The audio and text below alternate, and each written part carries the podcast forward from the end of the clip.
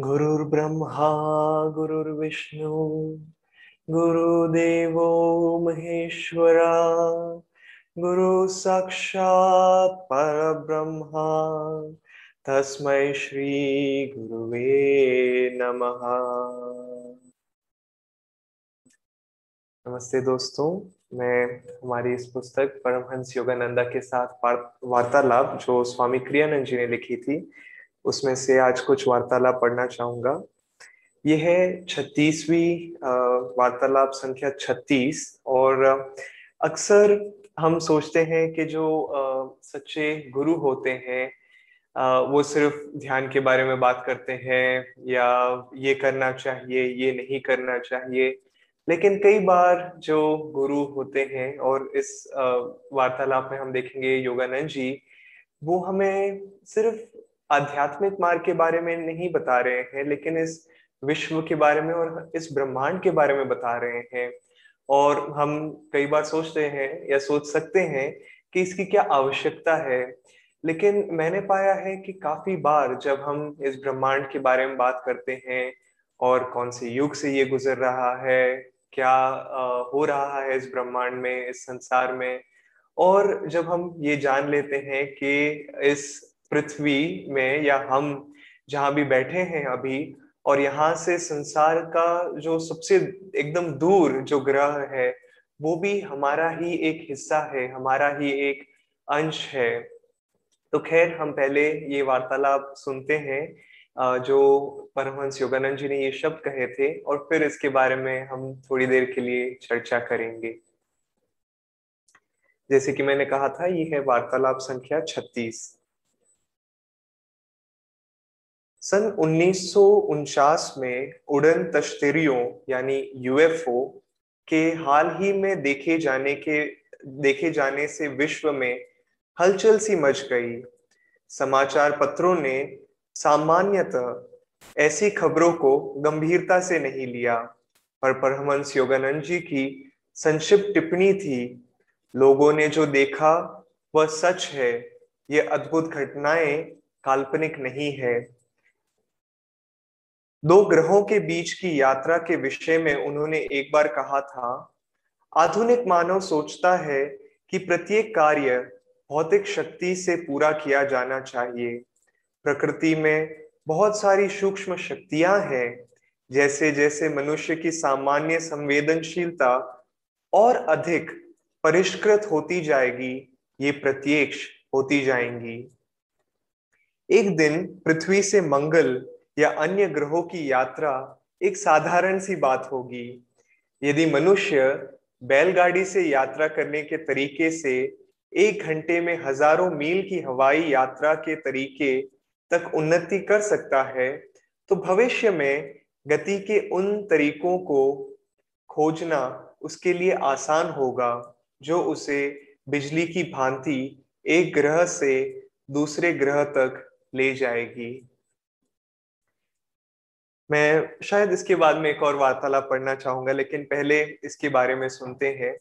और यहाँ पे शुरुआत में योगानंद जी यूएफओ के बारे में बता रहे हैं, जो उस समय में ये करीबन 1950 की बात है, जब उन्होंने कहा था उन्नीस सौ उनचास के समय कुछ यूएफओ दिखे थे मतलब अनआइडेंटिफाइड फ्लाइंग ऑब्जेक्ट्स जिन्हें कहा जाता है कि अंतरिक्ष में कई चीज़ें दिखती है उड़ती हुई लोग दिखी थी उस समय लोगों को उड़ती हुई जो लोगों को पता नहीं था कि ये हकीकत है या नहीं है। और कुछ लोग बोल रहे थे कि शायद ये मन घड़त है मन आ, मन में किसी के कुछ लोगों ने बस ये मन घड़त कहानी बनाई है या कुछ लोगों का मानना था कि नहीं ये हकीकत है। लेकिन परमहंस योगानंद जी ने कहा कि नहीं ये हकीकत है काल्पनिक नहीं है।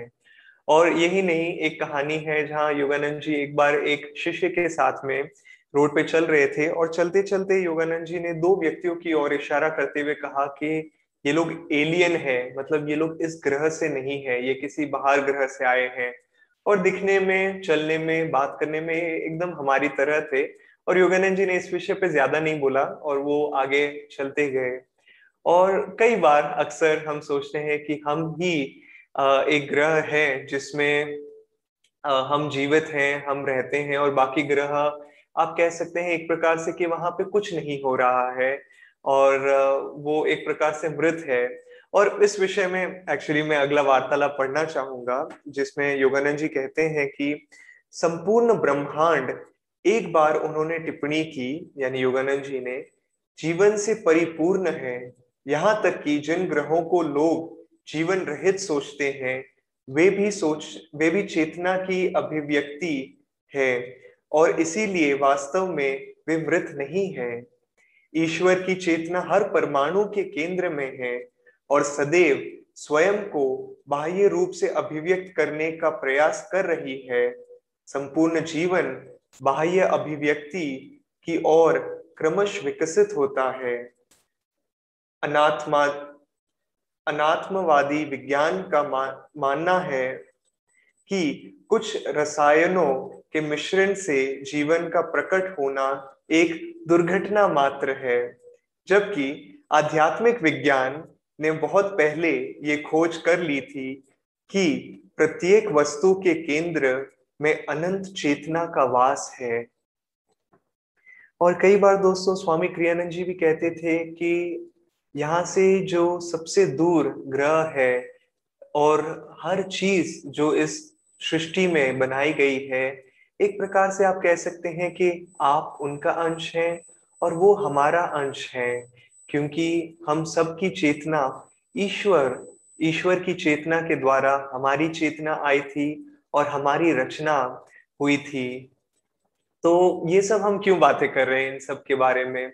और इससे पहले एक और बात मैं बोलना चाहूँगा जो आ, स्वामी क्रियानंद जी ने योगानंद जी से पूछी थी कि गुरु जी क्या ये सत्य है कि जो लोग अभी इस पृथ्वी में जीवित हैं इस युग में जब इस पृथ्वी पे हम सत्य युग में पहुँचेंगे तो वही लोग रहेंगे जो लोग अभी हैं?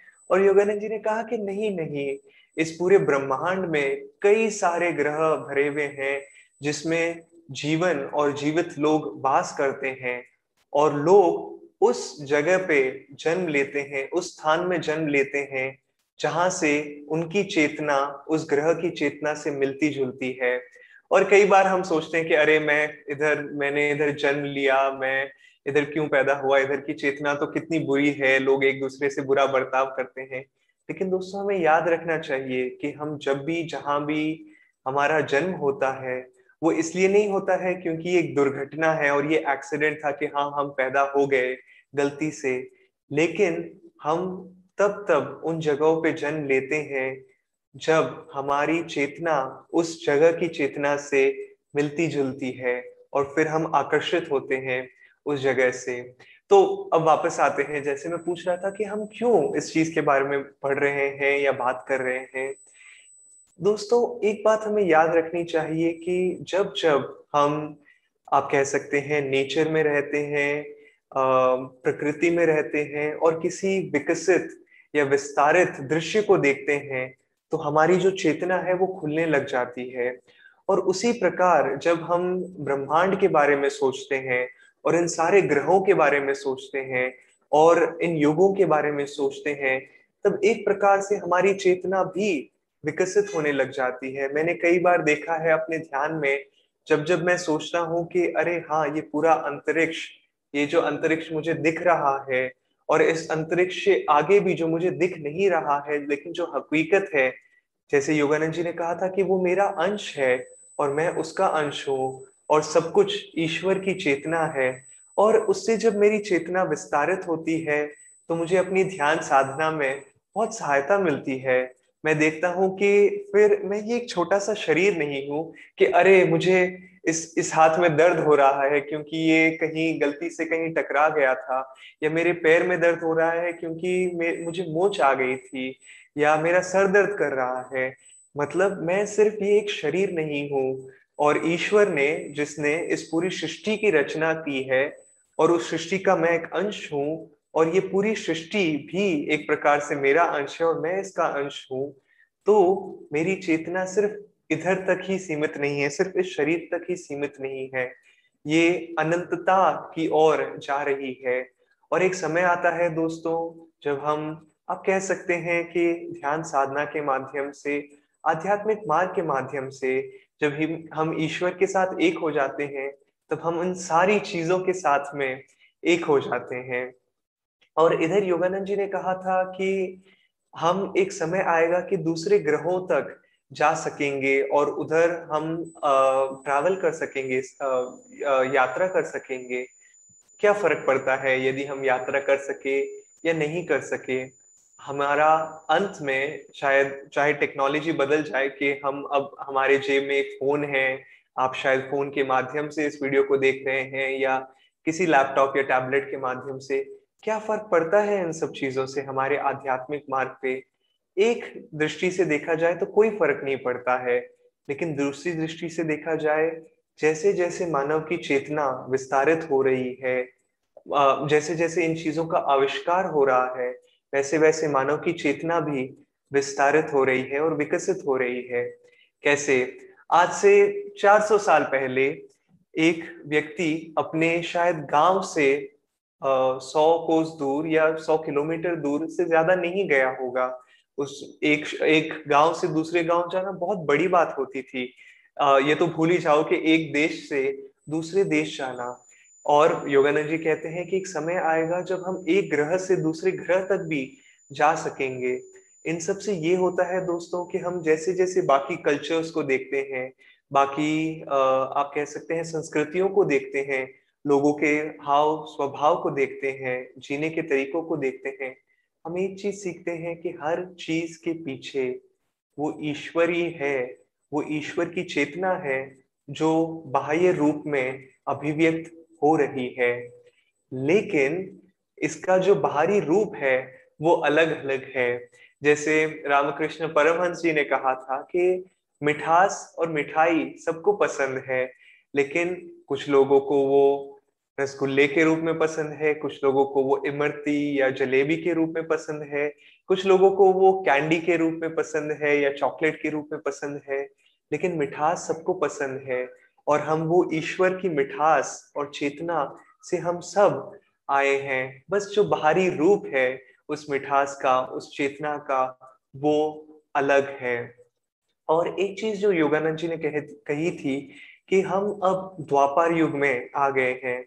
और कई बार जब हम सुनते हैं कि नहीं नहीं, हम तो कलयुग में हैं और हमने हमेशा सुना है कि हम कलयुग में हैं तो ये इसीलिए है क्योंकि स्वामी श्री युक्तेश्वर जी ने कहा था कि जब हम कलयुग के समय पे थे हकीकत में, जो सन 1700 या उससे पहले की बात है, उस समय लोगों की चेतना इतनी, आप कह सकते हैं कि डल थी, इतनी बुझी हुई थी लोगों की चेतना कि उस समय उन्होंने एक प्रकार से गणित में गलती कर दी थी और उन्होंने कलयुग को बता दिया था कि वो कितने ही हज़ारों साल तक चलता रहेगा।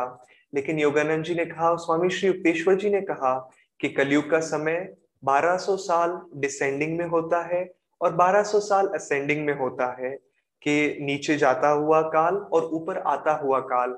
और फिर उसके बाद में हम द्वापर युग में आते हैं जो 2400 साल का होता है, त्रेता युग 3600 साल का और जो सत्य युग होता है वो 4800 इयर्स का 4800 सालों का। तो अब हम पूछ सकते हैं कि नहीं नहीं, मुझे, मैंने तो हमेशा सीखा था कि हम कलयुग में हैं। तो मैंने ये देखा है कि जैसे स्वामी श्री युक्तेश्वर जी ने भी एक योगी की आत्मकथा में परमहंस योगानंद जी से कहा था कि तुम्हारे मानने या मान, न मानने से सत्य बदल नहीं जाता है। तो हमें देखना चाहिए कि सत्य क्या है।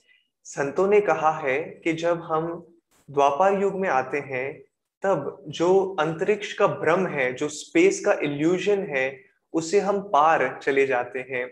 और जैसे कि हम सीख रहे थे और देख रहे थे दोस्तों कि आज से 500 साल पहले शायद हमारे पास ये यातायात की व्यवस्थाएँ नहीं थी कि हम सबसे, आप कह सकते हैं, बड़ा माध्यम था हाथियों या घोड़ों या बैलगाड़ी पे सफ़र करना। लेकिन आज हवाई जहाज़ है जहाँ हम पृथ्वी के एक तरफ़ से एक दूसरी तरफ़ जा सकते हैं सिर्फ़ 18 या 20 घंटों में, जो पहले कितने ही दिन या महीने लग जाते थे, यदि कोई जाते थे तो। और यही नहीं, त्रेता युग में, जिस युग में हम हम अभी नहीं हैं, लेकिन संतों ने कहा है कि हम जो समय का भ्रम है, उससे उस भ्रम को दूर कर देते हैं। और ये कैसे है? आप सबने शायद सुना होगा अगस्त्य या भृगु संत के बारे में, जिन्होंने कई पत्र लिखे थे, जिसमें उन्होंने कई हज़ार साल पहले बाद में, जो उनके जीवन के कई हज़ार साल बाद में, तीन हज़ार, पाँच हज़ार साल बाद में जो लोग जन्म लेने वाले हैं, उनके जीवन के बारे में उन्हें लिखा, उन्होंने लिखा था। और यही नहीं, आज भी कई जगहों पे ये पत्र अवेलेबल हैं। और स्वामी क्रियानंद जी के जीवन में उन्होंने एक पत्र ऐसा देखा था जो उनके जीवन के बारे में लिखा गया था। दोनों भृगु और अगस्त्य ने आ, उन उन्होंने उनकी रीडिंग ली थी। और एक चीज़ थी बहुत लंबी रीडिंग है और उसमें बहुत रोमांचक भी है एक प्रकार से आप कह सकते हैं। लेकिन उसमें एक चीज़ थी जहाँ पे कहा गया था स्वामी क्रियानंद जी को कि मतलब उनके पत्र में था कि आपका नाम स्वामी क्रियानंद है लेकिन आपका जब आपने जन्म लिया था उस समय आपका नाम जेम्स डोनाल्ड वॉल्टर्स था। और ये इंफॉर्मेशन इस पंडित के पास नहीं थी। इस पत्र में नहीं लिखा हुआ था। इस पंडित को बिल्कुल नहीं पता था। ये तो बस इस पत्र को देख के पढ़ रहा था। फिर उसने कहा कि तुम्हारे, तुम्हें मिला मिला के तुम्हारे तीन भाई है।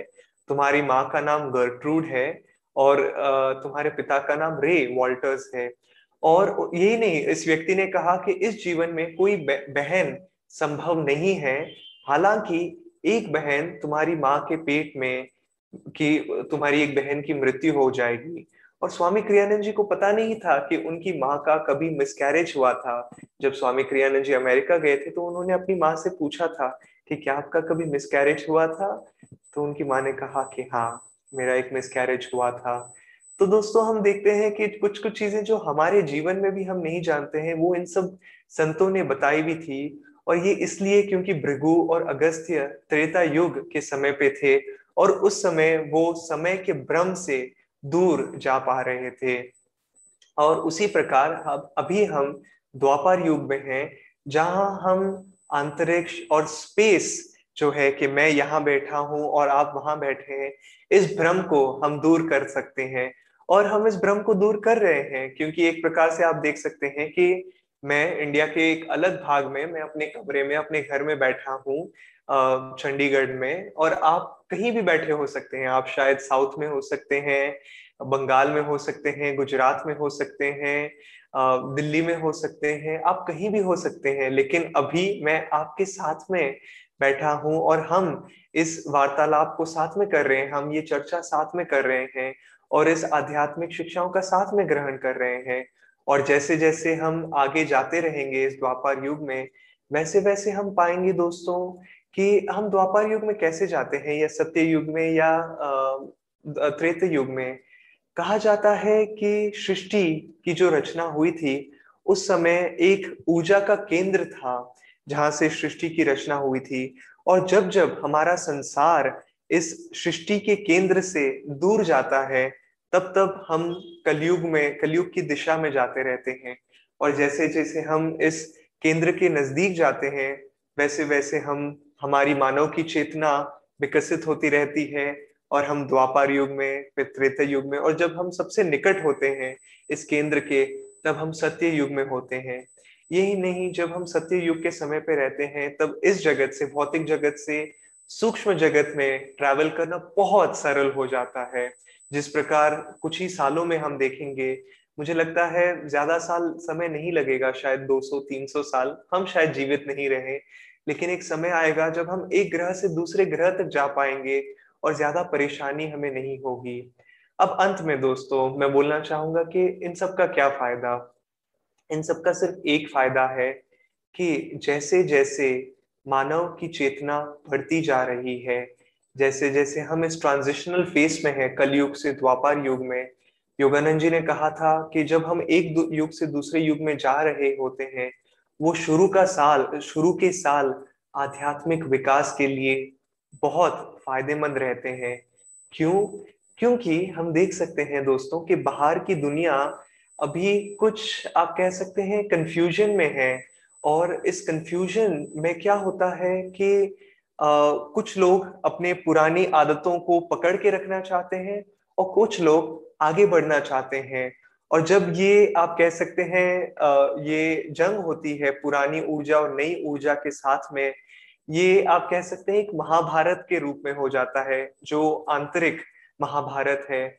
और जब जब बाहरी परिस्थितियाँ कठिन होती है, तब आंतरिक विकास की जो आप कह सकते हैं, हमारे जीवन में जो अपॉर्चुनिटीज़ होती हैं, जो मौके हमें मिलते हैं, वो और भी बढ़ जाते हैं।